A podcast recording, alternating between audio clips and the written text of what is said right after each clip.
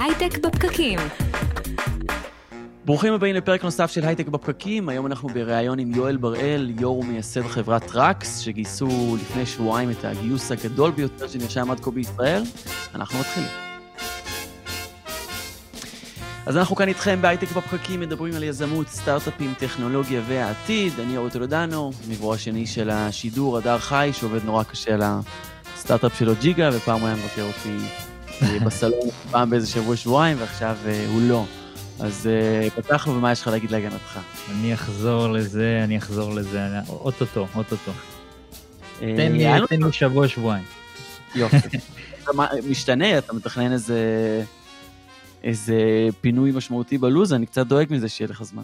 אני מתכנן, אתה יודע, אני מתכנן להרגיע, אתה יודע, אי אפשר, בסוף זה מרתון, אתה צריך גם... הנה יואל יספר לנו ממרומי הזה, אני מאמין שהוא עשה מרתון ולא ספרינטים רק. יפה, אז אני, אני מוכן, אה, אני מוכן, ואני מוכן לקבל אותך. אה, עדיין? וואו. זה מעניין, עם הרבה בשורות מפייסבוק, שאנחנו מדברים עליהם הרבה, כי מה לעשות, הם מספקים הרבה בשורות. דיברנו לפני שלושה שבועות על זכויות יוצרים, ודיברנו בזמנו על זה ש... יוטיוב הכניסו את הרילס, וגם אינסטגרם הכניסו את הרילס שהם לקחו מטיק טוק. עכשיו אנחנו רואים גם אה, יותר השתלטות אה, על קלאבהאוס ופייסבוק, כן. מכניסים אה, חדרי שיחה כאלו שממש מזכירים את הפיצ'ר העיקרי של קלאבהאוס.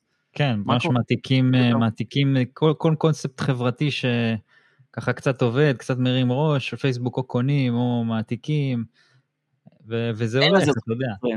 כן. אתה רואה כאילו מין שילוב, הכלאה כזאת של סטורי וחדרים ואודיו וזה, הכל בתוך אותה, אותם אפליקציות. ו... אה, וגם פודקאסטים כן. שתוכלו לשמוע מסתמן אה, דרך הפייסבוק בשיתוף פעולה עם ספוטיפיי, אז אה, מעניין ונמשיך לעקוב. לפני שנתחיל את השידור, נגיד שעל ההפקה של הפרק הזה עובדים נירית כהן וטל חי, שגם עורך את הוידאו שלנו, שעולה בפייסבוק live של כלכליסט. ואצטדיון הסטארט-אפ, אם אתם כבר בווידאו הזה ומה שרואים אותנו פיזית, נגיד לכם שאנחנו גם פודקאסט שעולה בכל אפליקציות הפודקאסטים, ספוטיפיי, אפל פודקאסט וגם באפליקציית הפודקאסטים של רדיו תל אביב. אה, יש איזה מיליון אפליקציות פודקאסטים, אנחנו לדעתנו בכולם, אם אנחנו לא, אז תגידו לנו. אה, ואם אתם בכלל אנשים של טקסט ושיחה, אז אנחנו מזמינים אתכם לקבוצת הפייסבוק שלנו שנקראת הייטק בפקקים. אה, מה אנחנו עושים שם, הדר, בקבוצת הפייסבוק? מדברים, מפרגנים, יש שיחות על הפרקים, יש שיחות על נושאים שקורים בהייטק, גיוסים, אנשים שמדברים על ה... רוצים לשאול שאלות. אה, בעקבות הפרקים, אז אה, כן, אז מעניין שם ותצטרפו, דברו איתנו. אז אה, היום, כמו שאמרנו בפתיח, יש לנו אורח אה, מיוחד שאנחנו תופסים בנקודת זמן מאוד מעניינת, לאחר גיוס של 640 מיליון דולר מסופטבנק. אה, יואל בראל, יו"ר ומייסד שותף של חברת טראקס, שמספקת שירותי דיגיטציה של מדפי הסופרמרקטים עבור הקמעונאים ומאפשרת להם גישה להמון מידע לגבי מה מתרחש במדפים שלהם. זה לא כל מה שהחברה עושה, ויש לנו תוכנית שלמה לדבר על זה. אה, על יואל נספר שהוא גר בסינגפור כבר 21 שנה, החברה למעשה היא סינגפורית ישראלית, לפני טראקס שהוקמה ב-2010 הוא עבד בסאנגארד כמה שנים, לאחר מכן הוא, הוא ניהל חברה בשם טרסוס במשך כמה שנים, שזה בכלל סיפור מעניין לאיך הוא הגיע לנהל את טרסוס. Uh, ונראה לי שאנחנו נסיים להציג אותו ונתחיל בריאיון עצמו. נשמע אותו, אנחנו רוצים לשמוע כן. אותו, אורי. שלום ליואל בראל, מנכ"ל ומייסד שותף של חברת טאקס. אהלן, אהלן, תודה, תודה שהזמנתם אותי. אה, אז קודם כל, מזל טוב על הגיוס, אה, שמחים שאתה כאן, אה, רק שבועיים אחרי. שיאני הגיוס הישראלי הגדול בכל הזמנים, אבל לפני שנתחיל לדבר על הדרך הארוכה של טראקס, אנחנו רוצים לשמוע גם קצת עליך, ו- ויש שם באמת איזשהו סיפור מעניין לאיך הגעת לנהל את החברה שהייתה מבחינתך לפני טראקס, את טרסוס.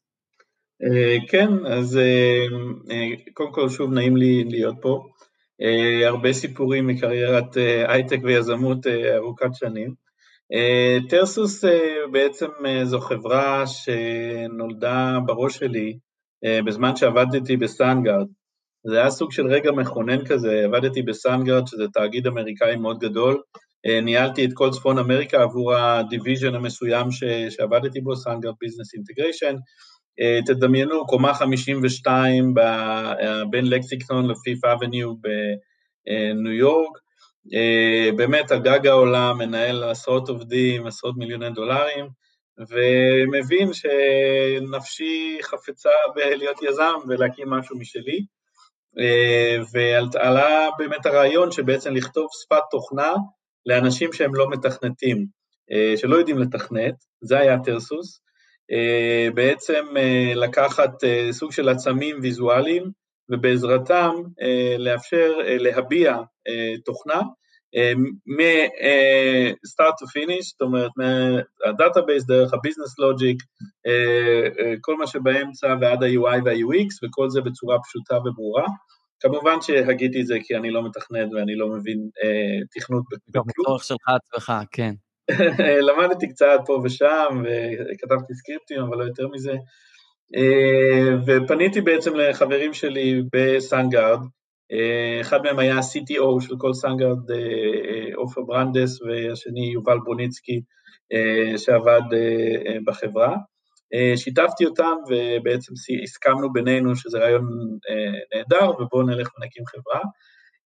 אממה, חלק מהתשתיות הטכנולוגיות של מה שרצינו לפתח בעצם כבר נהגו על ידי עופר וחלקן על ידי יובל בתוך סאנגארד, לא כשפת פיתוח תוכנה, אלא השתמשו בזה בעצם למוצר אחר, אבל עדיין חלק מאותה שפה, חלק מאותה תשתית, כבר הייתה מוטמעת בסאנגארד והייתה בעיה של IP, ובלי להתבלבל, פנינו למנכ"ל סאנגארד, רק שלהבין, זו הייתה חברה של 8,000 עובדים, מיליארדים של מכירות, המנכ"ל היה של אלוהים, בכלל לא נגיש, ובכל זאת פנינו עם החוצפה הישראלית, או לא חוצפה, לא יודע מה, נאיביות אולי, אפשר להגיד גם, זו מילה יותר יפה אולי, ואמרנו, תקשיב, אנחנו רוצים לעזוב את הארגון שלך, תחשוב שזה, אני הייתי איזשהו מנהל לא מאוד בכיר, אבל עדיין מנהל, שהוא הכיר אותי, הוא ידע מי אני, CTO של הארגון, באים אליו ואומרים, אנחנו הולכים לעזוב את הארגון,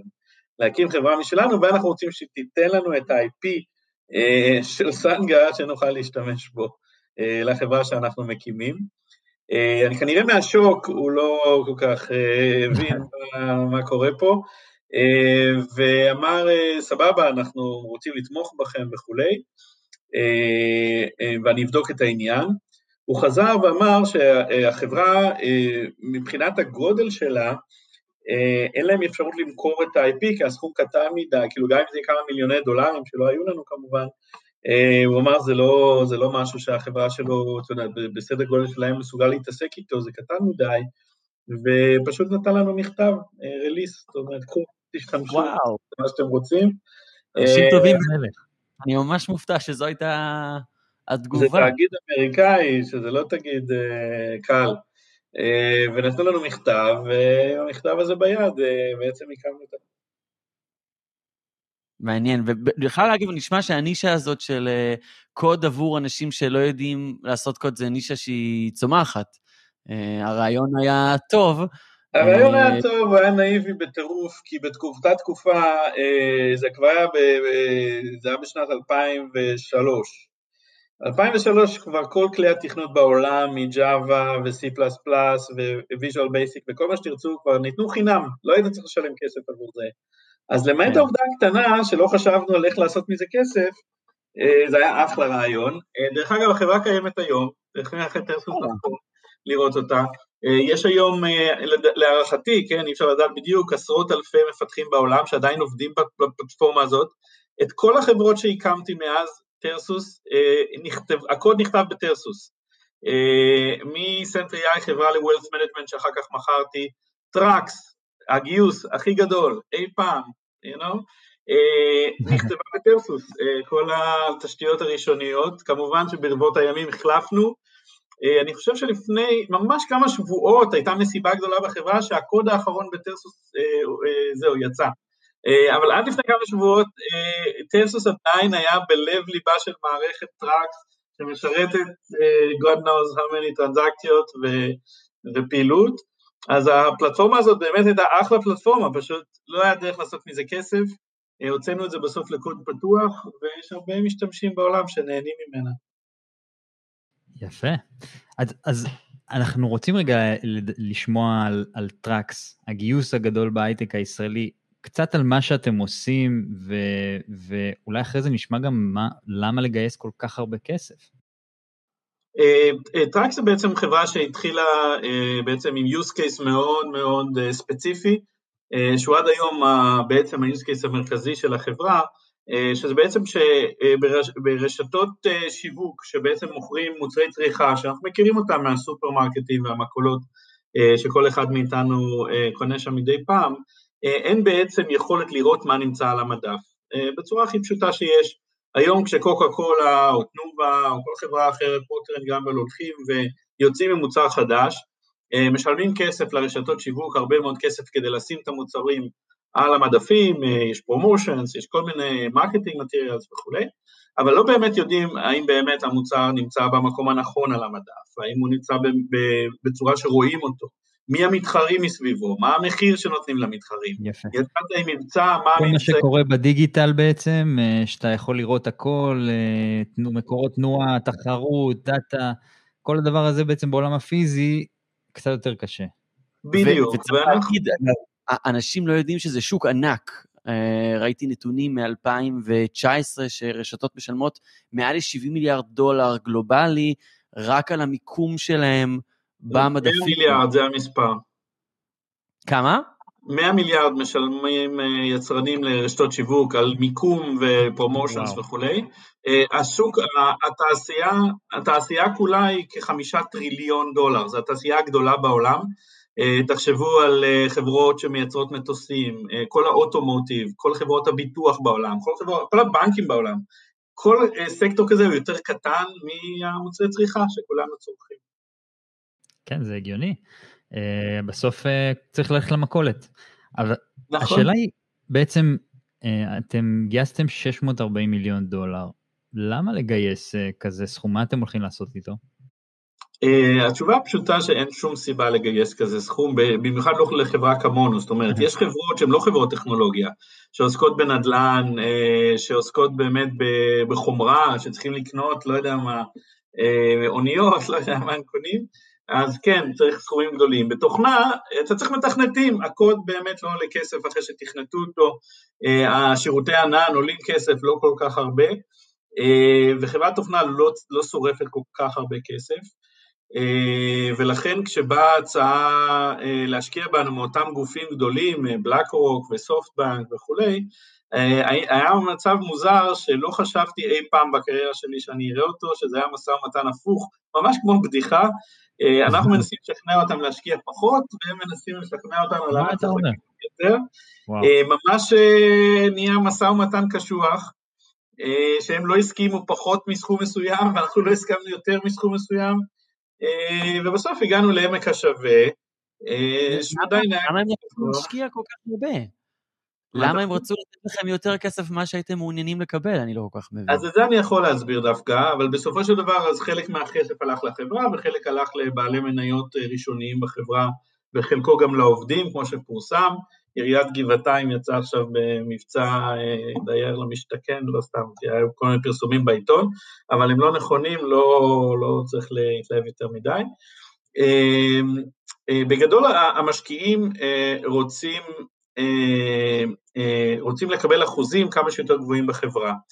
אה, חלקן עושים את זה, יש כל מיני אסטרטגיות איך לקבל אחוזים יותר גבוהים בחברה.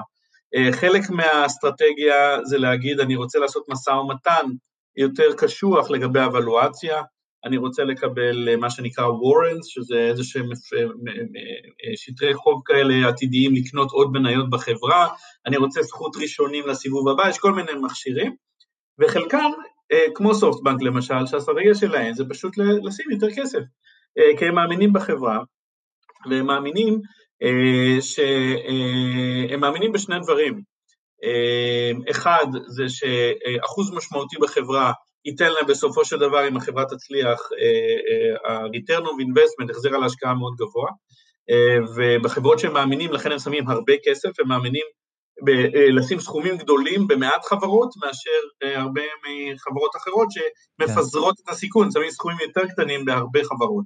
אז הם באמת מאמינים ויש להם תמה שהם משקיעים רק ב, אה, באמת ב-AI, ב-Deep Technology, ובאמת הולכים על כיבוד מאוד מאוד...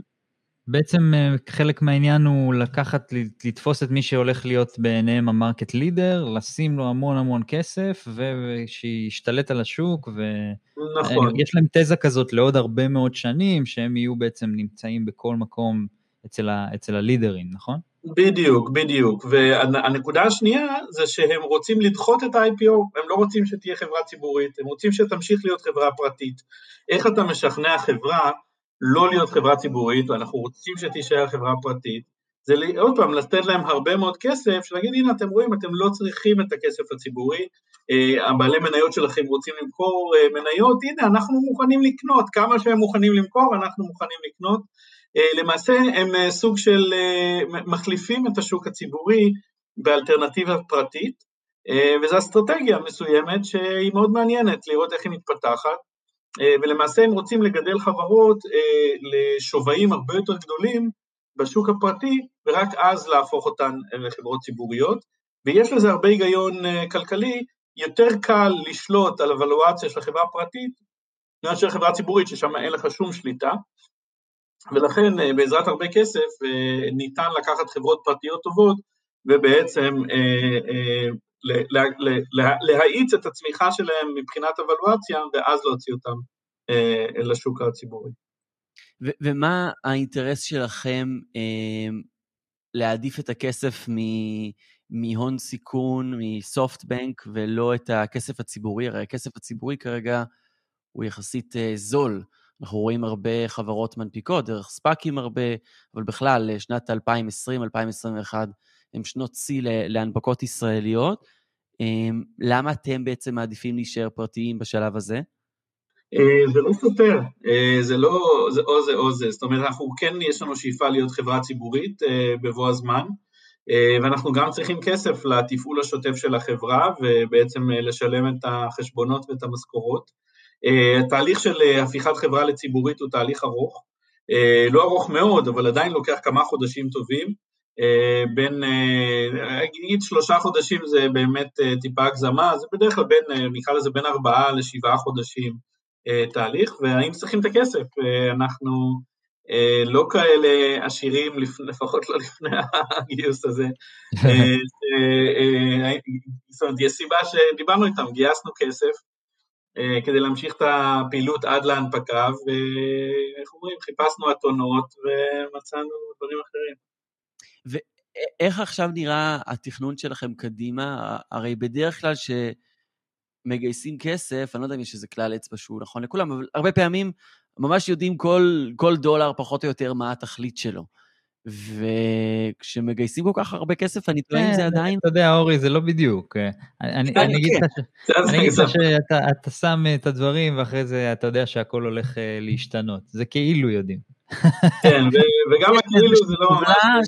זה נראה כאילו, כן. בגדול, אה, אה, כל משקיע שואל למה תשתמשו בכסף, ויש תמיד אה, תשובת template מוכנה, והיא תמיד נכון. מאוד כללית, והיא לא מחייבת וכו'. אז איך זה נראה אבל כשיש כל כך הרבה כסף? האם בכלל... עוד יותר כללי.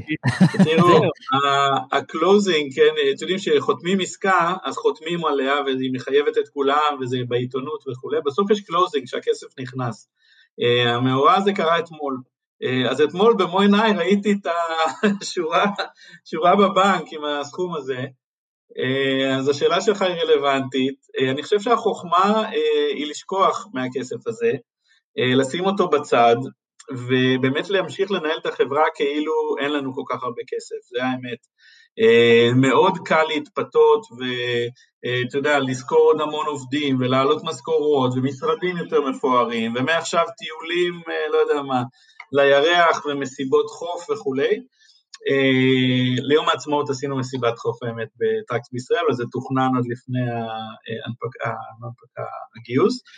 אני חושב אבל, בטרקס הרי נכון לפני כמה שנים היה לכם גם התמקדות גם בקונסומר, זה היה לכם אה, מוצר שמלווה את הלקוח בזמן הקנייה שלו ובעצם עושה לה דיגיטציה, או ככה רואה מבצעים תוך כדי בסמארטפון, זה עדיין אה, אה, מוצר שאתם עובדים עליו? כן, כן, זאת אומרת, מה שדיברת עליו זה לא היה בדיוק מוצר, זה טכנולוגיה שפיתחנו והראינו אותה והצגנו אותה. המשכנו את הפיתוח שלה ואנחנו עומדים כן לצאת עם זה כמוצר, רוב הסיכוי בתחילת שנה הבאה, כן. וזה הולך להיות, אנחנו מקווים, באמת מוצר פורץ דרך, שבאמת יאפשר חוויית קנייה בחנויות פיזיות בצורה שונה לחלוטין ממה שהורגלנו עד היום. זה מי שמנסה לדמיין איך המוצר הזה עובד, אז תדמיינו שאתם מסתכלים על הסמארטפון שלכם בזמן שאתם בסופרמרקט, ואז הוא סורק את המדפים ב live, וזו גם טכנולוגיה מאוד מרשימה שאתם משתמשים בה, ואז מתוך המדפים מין צץ, צצים כאלה, כל מיני פופ-אפים עם כל מיני הצעות ו- ומבצעים. Uh, זה סתם נגיד uh, תחום שברגע שרוצים לשווק, לשווק אותו וממש לעשות uh, B2C, אז אין גבול לכמה כסף אפשר להוציא על השיווק של זה. בחוויית שימוש של זה, זה היה נראה לי מאוד אה, מותאם ל-augmented reality, שהדבר הזה ייעשה בגוגל גלאס או משהו כזה, זה כיוון ש, שאתם כבר רואים את הטכנולוגיה מתפתחת לשם וכבר מתאימים את עצמכם?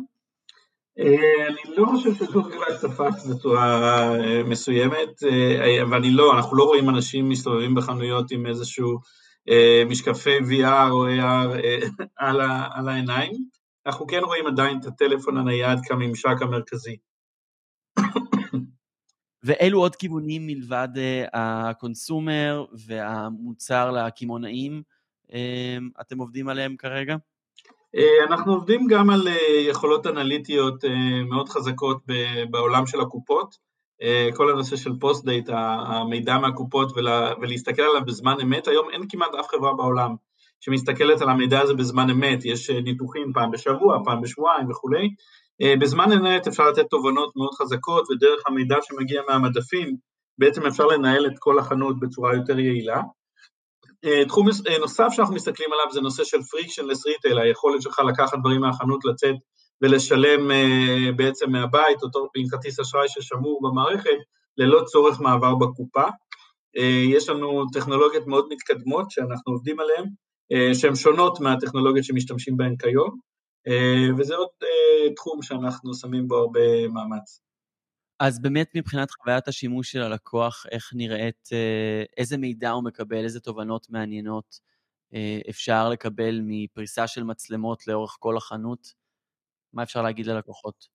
אה, בעצם אה, לקוחות אה, יכול, יכולים לראות כל מוצר על המדף, לא ברמה פרטנית, ממש להסתכל על מדפים שלמים כמו שציינת מקודם, ולראות מה טוב להם מבחינת בריאותית, מבחינה דתית, מבחינת המצפון והמוסר, אם רוצים לקחת מוצר, לראות את כל המוצרים שאין בהם שום שרידים של בעלי חיים. רוצים לראות אה, שרידי, אה, כל המוצרים שהם טובים לדיאטת פלאו או לדיאטה אחרת, כשר או חלל או כל דבר אחר, אה, פשוט דרך הממשק של הטלפון אפשר להסתכל על מדפים שלמים והמערכת תציג לך את אותם מוצרים על המדף בזמן אמת שהם כרגע תואמים לבחירה שלך ואפשר לפלטר ולתת המון המון מידע שיעזור ללקוחות לעשות בחירות יותר נכונות להם, יותר חכמות אה, ולאפשר להם באמת חוויית קנייה אה, הרבה יותר מושכלת. אתה יודע, זה מעניין אותי, בעולם של הדיגיטל, כאילו, יש לך אפשרות לעקוב אחרי משתמשים בכל כך הרבה צורות, אתה יכול לדעת בדיוק מה הם עושים, איפה הם מסתכלים, על מה הם לוחצים, אה, והדבר הזה הוא מאוד מאוד עוזר, כי אני כמי שמתעסק בעולמות האלה, אני יודע בדיוק איך המשתמשים מתנהגים, ואני יודע להתאים בעצם את המוצר כדי שימיר יותר. בעולם הפיזי, אני חושב שכאילו הפרטיות הזאת, זאת אומרת, זה קצת יותר מטריד אם יעקבו אחריך, כמו שאתה עוקבים אחריך באינטרנט ורואים כל פעולה שלך, אה, גם בעולם הפיזי. יש לכם כאילו את, ההתמודד, את ההתמודדות עם, ה, עם החלק הזה, עם העניין הזה? זאת אומרת, כי בגדול אני חושב על זה, אם הייתי יכול לעקוב אחרי המבט, כמו שאני עוקב אחרי העכבר של user, אני הייתי יכול לעקוב אחרי המבט של ה user, איפה הוא מסתכל על המדף ומה הוא קונה בסוף, זה היה מאוד עוזר. אבל אני לא יודע עד כמה זה חוקי. וכמה זה בעייתי. אז יש סטארט-אפים, יש סטארט-אפים שעוקבים אחרי מבטים של לקוחות וכולי, אה, זה מצחיק שהזכרת את זה, אבל לא Trax, אה, אנחנו לא עוקבים אחרי לקוחות, אין לנו שום אה, רכיב בכל התוכנה שלנו, בכל הדברים שאנחנו עושים, שמסתכלים על הלקוח כבן אדם, אנחנו לא מזהים פנים, לא מזהים גוף, כל תמונה שיש בה חלק של אדם, לא משנה איזה חלק בגוף, התמונה הזאת בעצם, החלק הזה בתוך התמונה נזרק החוצה, אנחנו, יש היום חוקים מאוד נוקשים, בעיקר באירופה, שנקראים GDPR, יכולת לאכיפה של פרטיות של צרכנים באופן כללי ואנשים באופן בכלל. בכלל. ו, ואנחנו לא, לא מתעסקים עם זה בכלל, אז יש פרטיות מוחלטת. זה שנותנים לך מידע על מוצרים על המדף עדיין לא אומר שום דבר לגביך אישית. Uh, בסופו של דבר, נגיד בעולם הפריקשנלס, אם מישהו רוצה לשים דברים בעגלה ולקנות, uh, בסוף נותן כרטיס אשראי וככה יודעים מי אתה, uh, וזה אותו דבר כמו לעבור בקופה, גם שם אתה צריך לתת כרטיס אשראי, בסוף יודעים מי אתה ומה קנית, אבל כן. יש גם לזה חוקים, מה אפשר לחלוק ומה לא. החוויה שתיארת עבור השימוש של אה, משתמשים שיכולים ככה להיחשף למוצרים שתואמים את האידיאולוגיה שלהם, תואמים את הדיאטה שלהם, זה מדהים, כי אני יכול לדבר מחוויה אישית, ואני מניח שהרבה מהמאזינים שלנו יזדהו, שהולכים לסופר, מקבלים איזה פיצוץ חושים מדהים, ו- וזו חוויה מעייפת ומאוד מאוד קשה אה, להישאר על זה ולהתחיל להסתכל על רכיבים תזונתיים ודברים כאלה, כי זה פשוט לא יוצאים מזה. אה, אז זה פתרון שנראה לי ממש מאפשר אה, שליטה עצמית גדולה יותר. אני תוהה אבל מבחינת הלקוחות שלכם בריטייל, איך, אילו נתונים אתם יכולים לתת להם? אה, אנחנו היום נותנים הרבה נתונים על המידוף עצמו, אה, בעצם מה נמצא על המדף, מה לא נמצא, איפה נמצא, כמה חלק מהמדף הם תופסים, share of shelf, האם המבצעים מוצגים כהלכה, האם המחירים מוצגים כהלכה, אה, ונותנים מידע ליצרנים על כל המתחרים שלהם, אה, איך המתחרים מתמחרים את המוצרים שלהם, איזה סוג אריזות, אה, גדלים של אריזות, בעצם נותנים מעין כדור בדולח כזה שנותן להם מידע על כל המידוף בכל חנות שהם עובדים בה. וזה כוח עצום, תחשוב שאם אתה היום מנכ"ל של חברה גדולה, יצרנית גדולה בישראל, אה, ואתה יכול אה, על, אה, בלפטופ שלך לראות בעצם כל נקודת מכירה בישראל, איפה אתה מוצג, מי המתחרים שלך, כמה אתה מוכר שם, מה מצב המלאי וכולי, זה מידע שהוא לא יסולא בפאז. כן. ואתם כבר ב-2010 הגדרתם לעצמכם אה, להעביר את העולם הפיזי לעולם הדיגיטלי. עכשיו אנחנו ב-2021, וזה נראה לנו כמו איזו מגמה שהיא מאוד מאוד כוללת. חושב שאפילו אם נדבר על דוגמאות אה, יותר אה, אה, ביזריות, אז יש לנו את כל העולם של NFT, שממש לוקחים דברים מתוך העולם הפיזי, ולפעמים גם משמידים אותם בשביל שיהיו קיימים רק כ-NFT, והדר אולי נעשה פרק על זה גם. מאיפה הגיע הרעיון, ואיך אתם עכשיו תופסים את, ה, את עצמכם כעוד גורם ש, שהופך את העולם מפיזי יותר ליותר דיגיטלי? אני חושב שהרעיון של Trax הוא לא להפוך את העולם מפיזי לדיגיטלי, אנחנו מסתכלים על העולם כ omni-channel, או בעצם כמציאות אה, שיש בה אה, קו אה, מחבר בין העולם הפיזי לדיגיטלי, זה בעצם continuum אחד, זה, זה בעצם מישור אחד, ואנחנו עוזרים רק לחבר את שתי העולמות.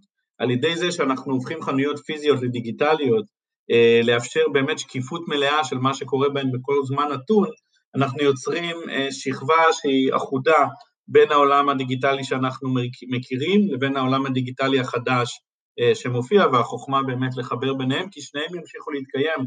זה לא שאנחנו נהפוך יום אחד לעולם שבו אנחנו נחיה באיזה קפסולה קטנה וכל המציאות מסביבנו תהיה סוג של מטריקס אה, דיגיטלי. אני לא חושב שזה יקרה. יואל בראל, יו"ר ומייסד שותף בטראקס, תודה רבה לך, היה לנו מרתק ומזל טוב על הגיוס. תודה, תודה רבה ותודה שהזמנתם אותי. אדר, אמ, תודה גם לך על ההשתתפות בשידור. אה, נגיד גם תודה לכל הצוות שלנו, לטל חי שעורך את הוידאו ולנירית כהן על ההפקה. תודה לכם שהאזנתם לנו. אם אתם בפקקים, אז uh, אני מקווה שנשאבתם לשיחה, אבל עדיין uh, תשמרו, תשמרו על עצמכם. אתם כמובן מוזמנים למצוא אותנו בכל אפליקציות הפודקאסטים במילת החיפוש בפקקים. אם אתם אהבתם את מה ששמעתם, אנחנו מזמינים אתכם גם ללחוץ באפליקציה הזאת על כפתור של follow או subscribe. אנחנו הייטק בפקקים, uh, ממשיכים לעלות uh, פרקים כל ימי חמישי, נשתמע גם בשבוע הבא.